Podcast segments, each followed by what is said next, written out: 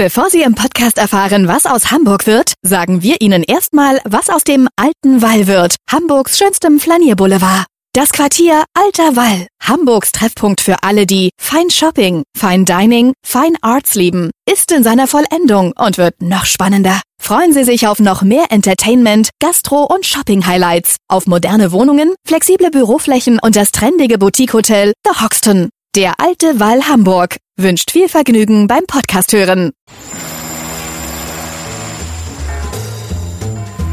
Was wird aus Hamburg? Der Podcast zur Stadtentwicklung. Hallo, moin, moin und herzlich willkommen zu einer neuen Ausgabe unseres Podcastes. Mein Name ist Matthias Iken und bei mir sitzt das Gesicht der Innenstadt.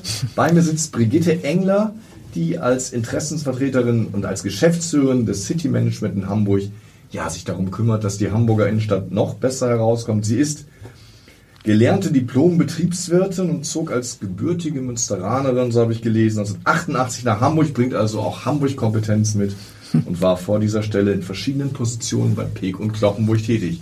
Ja, Frau Engler, schön, dass Sie da sind. Sie ja, vielen Dank. Bei uns geht es immer erst so ein bisschen als Warming-up los mit ja, einer Einschätzung der Stadt und der Welt.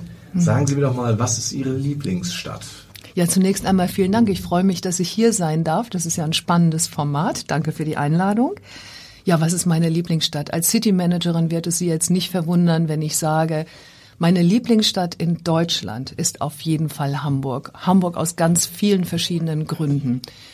Für mich ist es nicht nur die Stadt an sich, die natürlich wunderschön ist und auch sehr vielfältig ist, eine ganz hohe Lebensqualität für uns Hamburger und auch für alle Gäste bietet für uns, äh, für mich macht es auch, äh, machen es die Menschen aus. Ich fühle mich hier wohl, weil ich mit dem Menschenschlag Hamburger gut kann.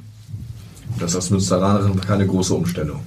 Aus Westfalen nach Norddeutschland. Aus Westfalen nach Norddeutschland habe ich natürlich ein bisschen gebraucht, um mich hier wirklich heimisch zu fühlen. Das ist ja klar. Ich bin ganz alleine hierher gekommen.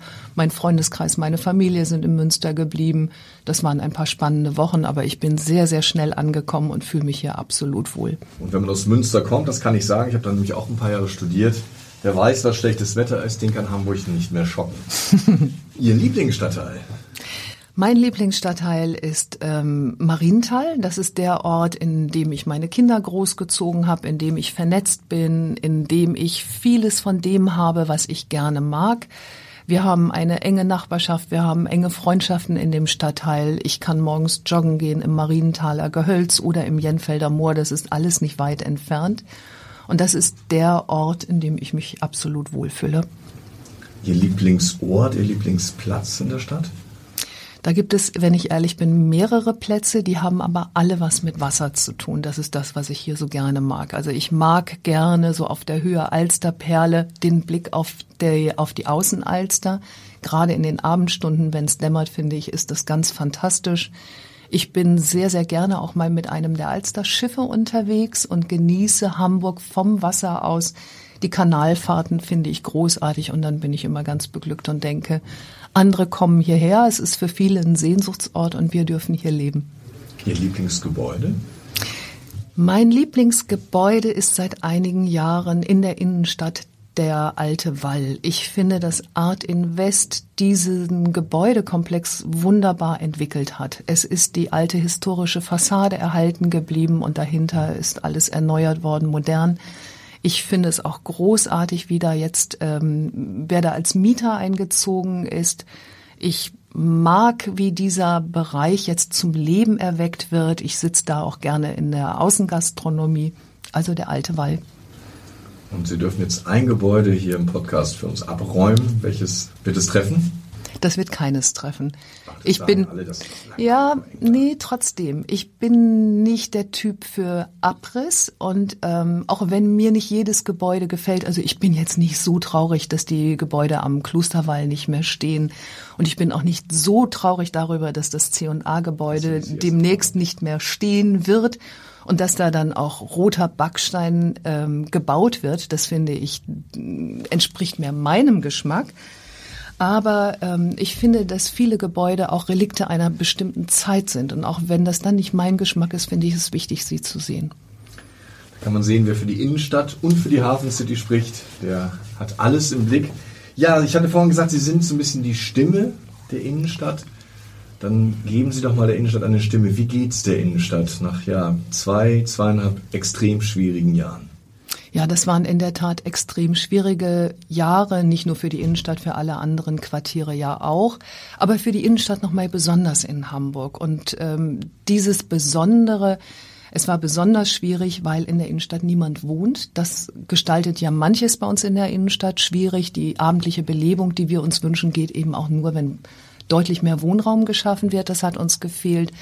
Es waren keine Bewohner oder keine Büromitarbeiter in den Offices und so hatten wir tatsächlich oder ich hatte an manchen Tagen das Gefühl, ich bin hier ganz allein auf weiter Flur und das hat mich schon im, tief im Herzen getroffen, was ich da gesehen habe.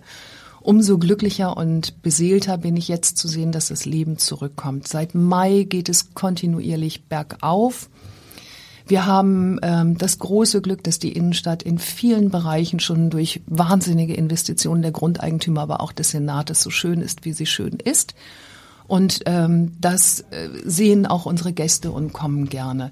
Wir haben Sie sagen gerade, es geht bergauf. Vielleicht kann man das ein bisschen konkreter machen. Wie sieht es denn ja. aus mit der Frequenz jetzt im, im Sommer, im Juni, Juli? Ist die so hoch wie 2019? Fehlt da noch was?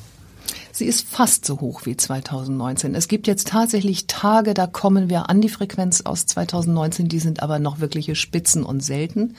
Aber es geht sehr in die Richtung. 80, 90 Prozent der Frequenz aus dem Jahr 2019 haben wir regelmäßig. Das ist gut.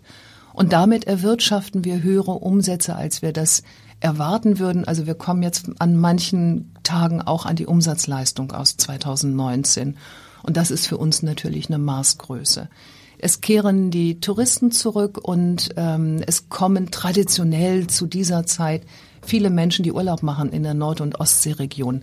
Jeder, der dort Urlaub macht und gerade jetzt mit dem 9-Euro-Ticket, kann ja mit dieser Flatrate in der Tasche kostenfrei nach Hamburg fahren. Spüren und das, Sie das? Also das 9-Euro-Ticket nützt der Hamburger Innenstadt? Ja, das spüren wir. Wir spüren, dass die Menschen noch mal beweglicher sind und noch mal schneller fahren mit der Regionalbahn hierher. Hamburg ist ja gut erreichbar von der Nord- und Ostsee aus.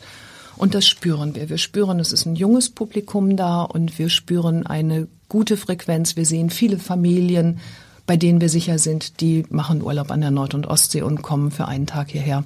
Und die lassen auch Geld in der Stadt? Natürlich lassen die Geld in der Stadt. Das ist ja so ein Umsatzanteil von 25 Prozent, habe ich mal gelesen, die Touristen in Hamburg lassen. Gilt das fürs ganze Jahr oder ist das eher für den Sommer und den Winter? Nein, das gilt über das ganze Jahr. Also ist der Sommereffekt sogar noch größer. Als ja, naja, wir haben auch viele Touristen im Winter. Gerade zu, in den Wochen vor Weihnachten ist Hamburg äh, herausragend schön. Wir haben allein in der Innenstadt sieben Weihnachtsmärkte. Mögen wir ja heute bei diesem Wetter gar nicht drüber äh, reden. Das kann man sich gar nicht vorstellen. Aber wir sind jetzt natürlich mit den Planungen für gerade diese Zeit jetzt auch schon befasst. Und das ist nicht nur Zweckoptimismus, weil wenn ich mir den GfK-Konsumentenindex angucke, mhm. habe ich gesehen, der war jetzt auf einem historischen Tief. Ja. Das spüren Sie nicht?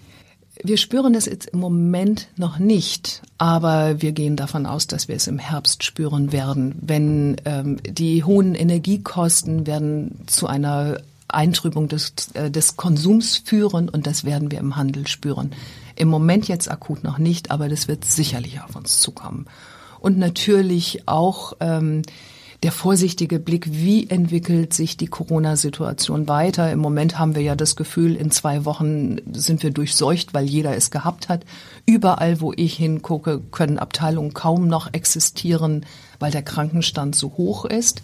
Aber es bleibt natürlich abzuwarten, wie entwickelt sich das weiter. Nun sieht man ja auch, dass diese zweieinhalb Jahre, über die wir eben sprachen, Spuren hinterlassen hat, auch in der Innenstadt. Mhm. Ich sehe da schon leere Schaufenster. Ja, Wann ähm, glauben Sie, sind diese ja, Zahnlücken wieder also geschlossen? Ist das überhaupt zu erwarten vor dem Hintergrund dessen, was jetzt vielleicht auch auf uns zukommt? Oder müssen wir erstmal damit leben, dass wir einfach Leerstand jetzt haben in der Innenstadt? Jedes Quartier hat gerade Leerstand, die Innenstadt hat auch Leerstand. Von vielen Flächen äh, weiß ich, dass da im Hintergrund schon wieder Mietverträge geschlossen sind, dass also in drei oder vier oder fünf Monaten auch begonnen wird mit der Revitalisierung neue Konzepte sich da niederlassen. Hilfreich war jetzt natürlich das Projekt des Senats äh, kreativ äh, mit den Kreativflächen. Das heißt, zum Beispiel bei Karstadt Sport. Ne? Zum Beispiel bei Karstadt Sport jetzt, äh, dass die Kreativgesellschaft das gesamte Gebäude von dem Eigentümer im Moment übernommen hat, 1,50 Euro pro Quadratmeter selber zahlt und die gesamten Nebenkosten aus einem Fonds gezahlt werden, den der Senat zur Verfügung stellt. Das hilft uns natürlich. Und es gibt viele solcher Flächen, die gerade aus diesem Programm finanziert werden. Wenn die alle abgeklebt wären, wäre es gerade kein schönes Bild. Deshalb ist das, ähm, ist es ein Projekt, was uns in der Tat hilft. Keiner möchte an zu vielen leeren Geschäften langlaufen. Aber es gibt natürlich viel geplanten Leerstand. Das Hanseviertel wird komplett neu entwickelt und ähm, das wird seinen Aufschwung nehmen, wenn die Gastronomie eröffnet ist. Ich gehe davon aus, zum Jahreswechsel wird das so sein und dann werden auch die Flächen wieder nachgefragt werden. Dann wird es auch wieder spannende Konzepte im Umfeld dieser, Fre dieser Frequenzbringer geben. Haben denn die Vermieter schon verstanden, was die Stunde geschlagen hat? Also sind die bereit für Neuvermietungen auch von vielleicht zu hohen Erwartungen Abstand mhm. zu nehmen? Ich habe jetzt mit einigen Grundeigentümern gesprochen und die haben schon sehr deutlich gemacht, die Zeit der Maximalmieten, der ist, die ist einfach vorbei. Es wird kürzere Laufzeiten von Mietverträgen geben. Es gibt, muss viel mehr Zugeständnisse geben, wenn jemand sich für eine Fläche interessiert. Da gibt es einen großen Wandel und ähm, der Vorteil liegt klar auf der Mieterseite. Es gibt jetzt auch eine Innenstadtbeauftragte. Was würden Sie sich wünschen, was Sie als erstes angeht?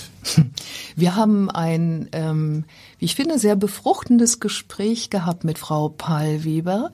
Wir waren, also wir heißt Vertreter des sogenannten Bündnis für die Innenstadt. Da sind vertreten ähm, Abgeordnete der Handelskammer, des City Management, des Trägerverbund Projekt Innenstadt, des DEHOGA und jetzt vergesse ich sicherlich noch des Verbandes der Mittel- und Großbetriebe. Und äh, wir haben tatsächlich gemeinsam Revue passiert und haben gedacht, was sind die wichtigsten Themen? Und alle waren sich darüber einig, die Innenstadt muss fußgängerfreundlich gestaltet werden. Das ist der richtige Weg.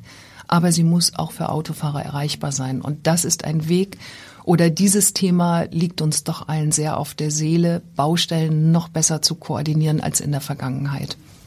Nun gibt es ja nicht nur Baustellen, wenn Sie die Erreichbarkeit der Stadt ansprechen, sondern auch mhm. bewusst die Herausnahme verschiedener Straßen aus dem ja. Autoverkehr, mhm. den Jungfernstieg. Wir haben jetzt auch in Teilen der Altstadt ähm, Verkehrsberührung. Sehen Sie das mit Wohlwollen oder mit Skepsis? Ähm, das äh, so, so.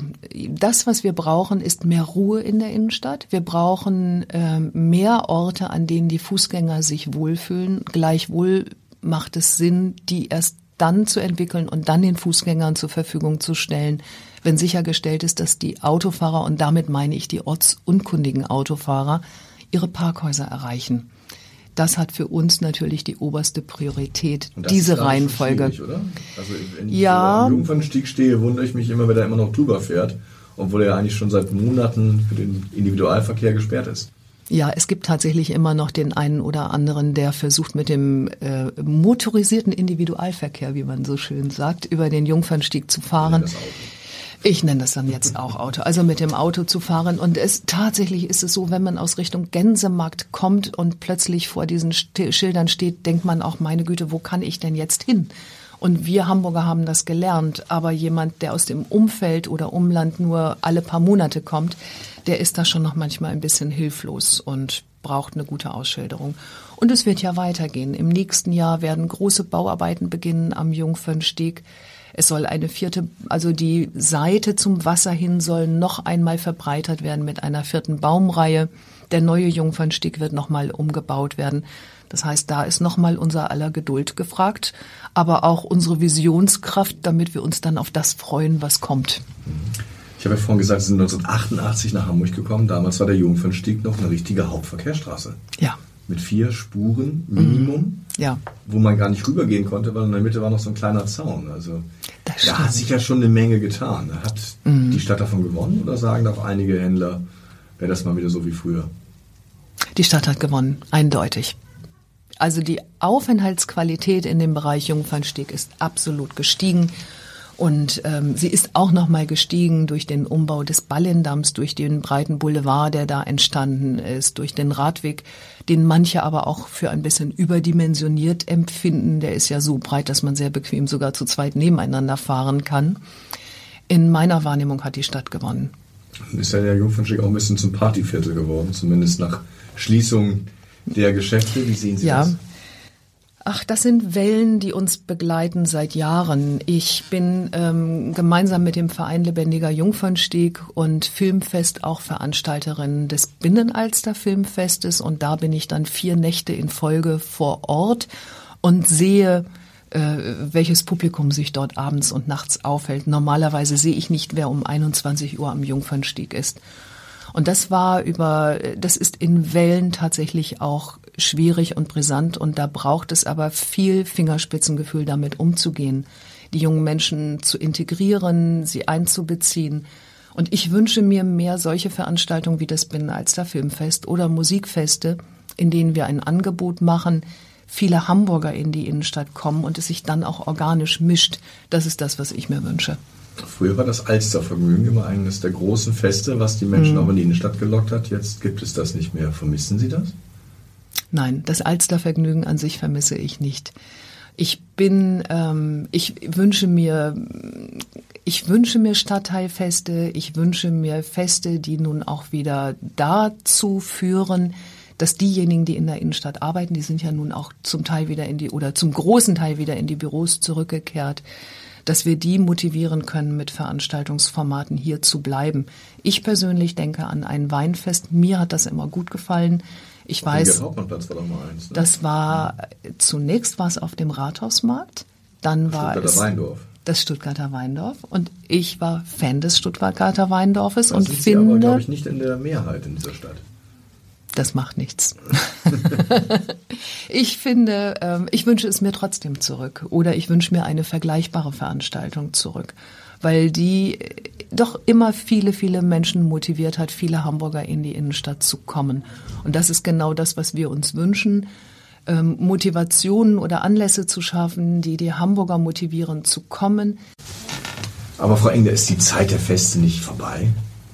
Nein, die Zeit der Feste ist nicht vorbei. Wir möchten jetzt alle Feste neu denken. Sie sollen klein und elegant sein und die sollen zum Stadtumfeld passen. Die müssen individueller ausgerichtet werden, so dass wir heute kein Bild, also wenn wir Stadtfest Innenstadt sagen, habe ich nicht mehr das Bild von einem Alstervergnügen. Aber es wäre auch kaum noch möglich, es umzusetzen. Ich höre von den Veranstaltern, wie unfassbar schwierig das ist, noch Betreiber zu finden. Das wird auch in diesem Jahr schon für die Weihnachtsmarktbetreiber schwer sein.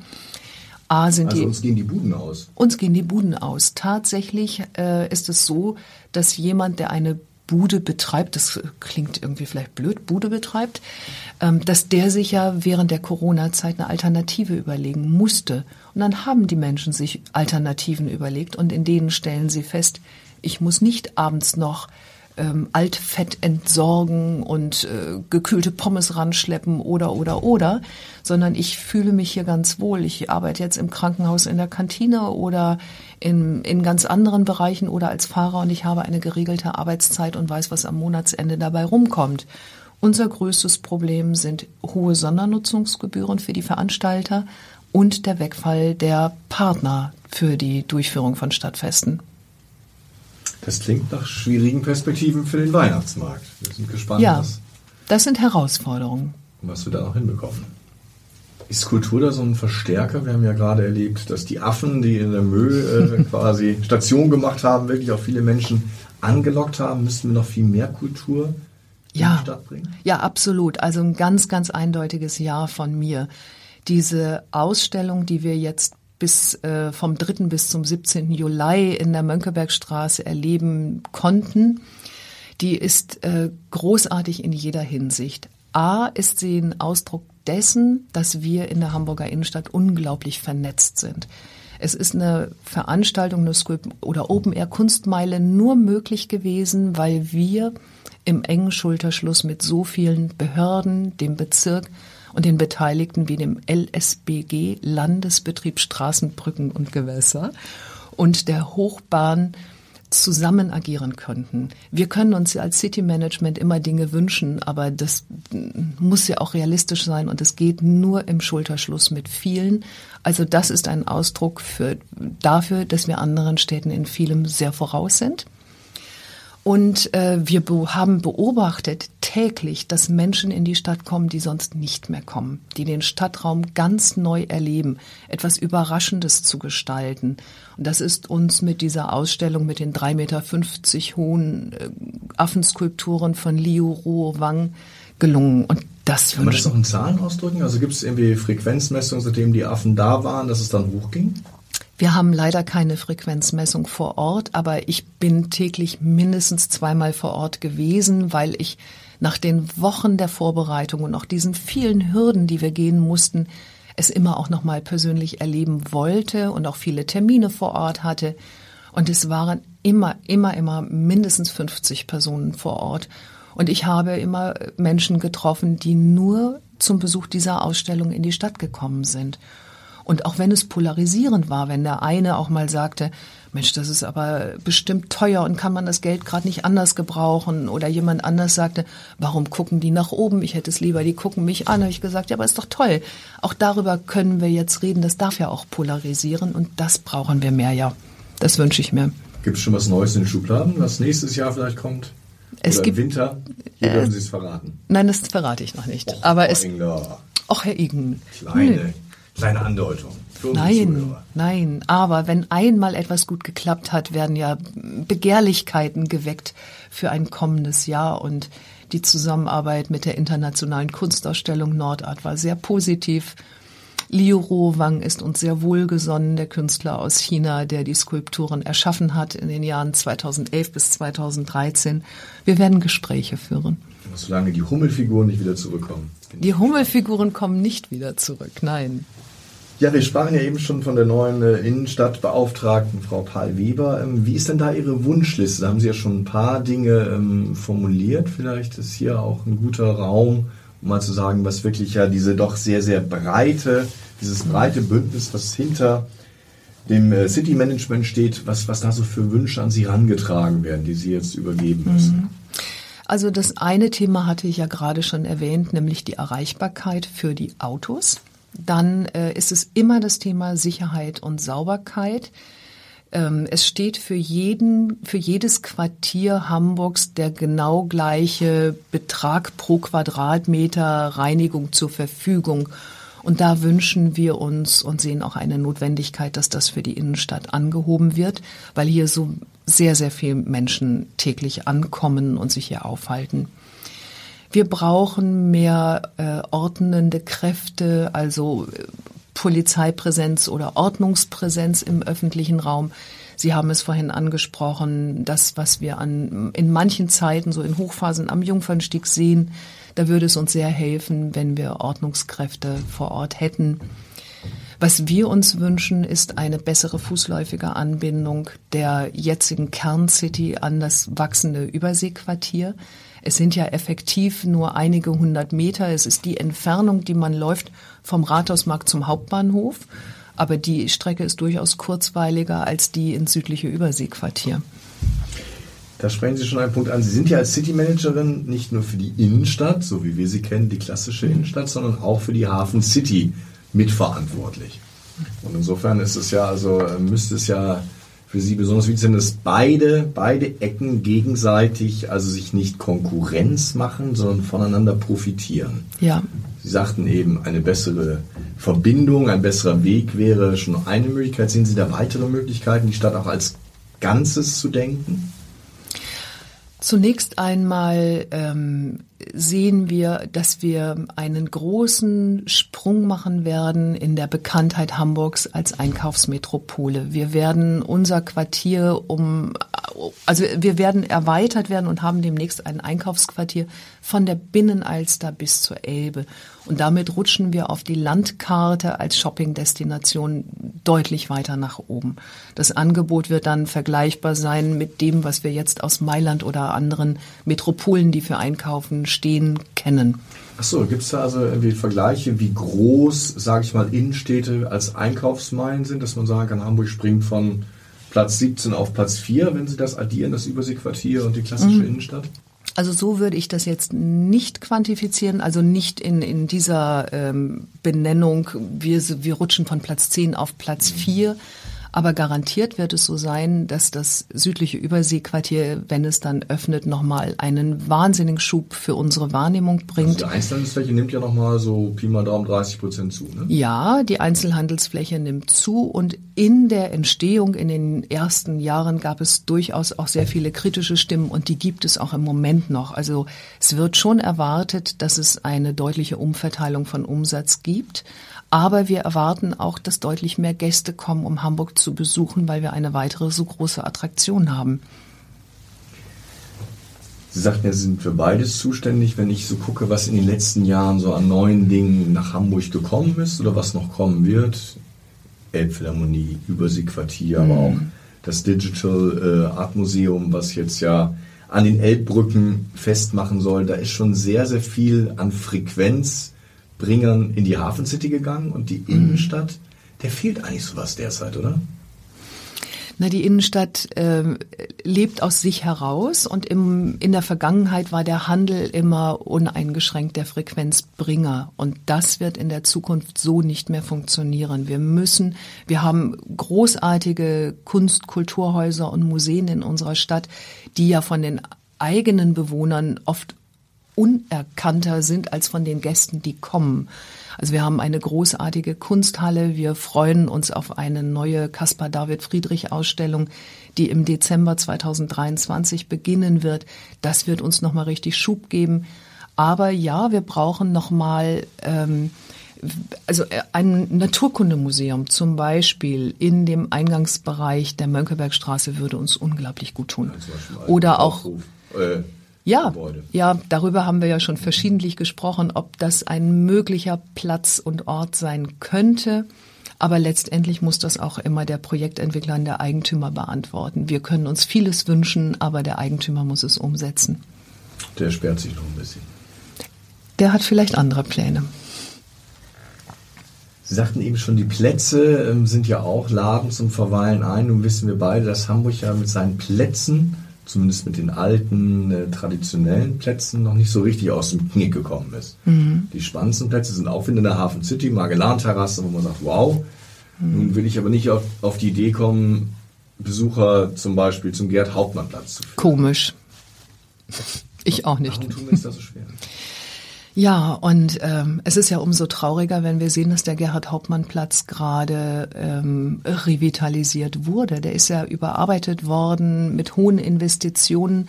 Habe ich gerade heute Morgen da gestanden und habe gedacht, so, und wie würde ich jetzt jemandem, der den Platz vorher schon lange kennt, sagen, was ist hier eigentlich Neues entstanden? Weil auf den ersten Blick ist es nichts Neues.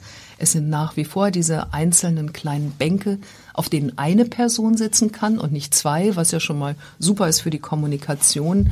Was natürlich für uns Frauen toller ist, breitere Wege an den Rändern, in denen wir laufen können, ohne dass wir mit hohen Absätzen hängen bleiben.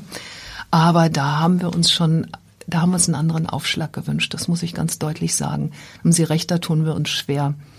In der vergangenen äh, oder vor einigen Tagen ist am Gertrudenkirchhof eine schöne Garteninszenierung eröffnet worden. Das ist der richtige Weg, so kleine Oasen zu schaffen, grüne Oasen zu schaffen, in denen man verweilen kann in der Innenstadt.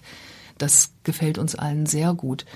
Was wir dringend brauchen, ist ähm, ein Spielplatz. Wir brauchen Möglichkeiten für Kinder, wo sie sich austoben können. Gibt's eine Hafen City aber nicht. Ne? Ich weiß und ich höre von denen, die Kinder im entsprechenden Alter haben, dass man am Wochenende oder immer dann, wenn es geht, sogar weite Wege fährt, um dorthin zu fahren.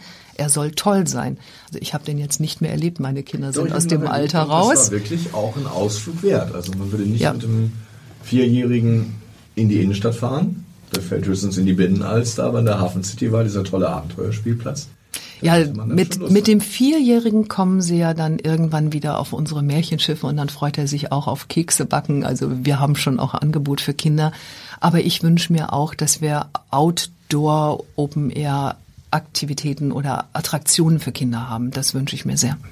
Stichwort Binnenalster, weil Sie gerade von den Schiffen sprachen. Mich erinnert ja die Binnenalster manchmal so ein bisschen an die gute Stube. Mhm. Früher in den Häusern, das wurde dann zu den hohen Festtagen mal aufgemacht. Ansonsten aber war das mehr oder weniger ein totes Zimmer, weil man sich anderswo aufhielt. Und manchmal denke ich auch, Hamburg hat eigentlich einen Riesenfund mit diesem wunderbaren maritimen Platz oder mit diesem, diesem ja, See. Aber wir machen zu wenig draus, oder? Ja, ich bin ganz bei Ihnen. Und ähm, die Erfahrung jetzt mit dem Aufstellen der Affenskulpturen zeigt ja, die Menschen sind bereit, Wege auf sich zu nehmen, in die Stadt zu kommen, wenn wir etwas wirklich Tolles bieten. Und ich wünsche mir sehr, dass wir diesen Platz, gerade wenn die Fläche nochmal vergrößert wird, auch nutzen für tolle Veranstaltungen. Wir können Musikveranstaltungen organisieren.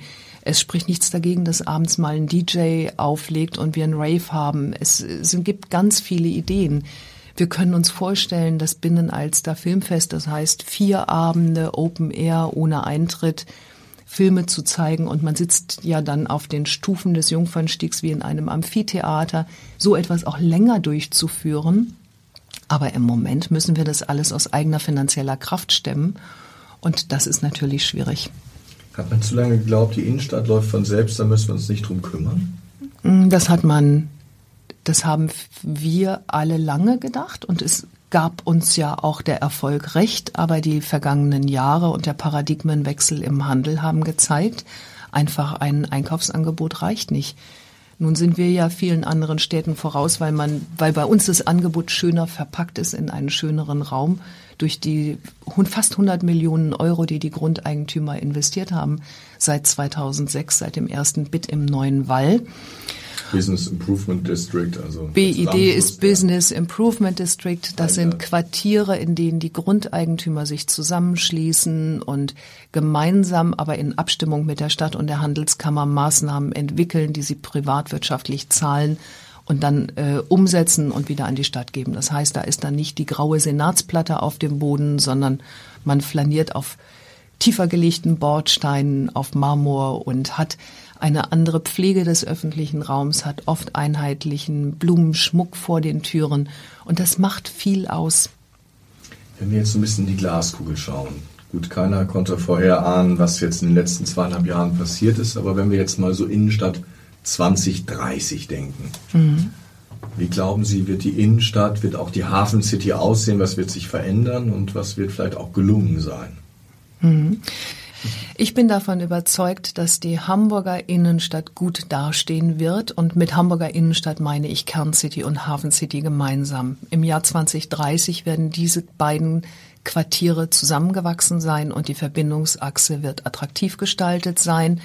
Wenn man unserem Idealbild folgt, das wir auch mit Frau Paul Weber besprochen haben, wird es eine Ringlinie geben, die sowohl den inneren Wallring bedient mit kleineren Fahrzeugen, aber auch eine Ringlinie, die dann mit gleichen Fahrzeugen angebunden ist an die Hafen City. Als öffentlicher dass man, Verkehrsträger? Oder? Das ist unser Wunsch, ein Hop-on, Hop-off ähm, Verkehrsmittel barrierefrei zu nutzen als öffentliches Verkehrsmittel. Das ist die Vision, die wir haben. Wir dürfen uns ja Dinge wünschen. Am besten kostenfrei, wo ich dann an verschiedenen Stellen ein- und aussteigen kann. Am besten kostenfrei mit verschiedenen. Golfcar, oder?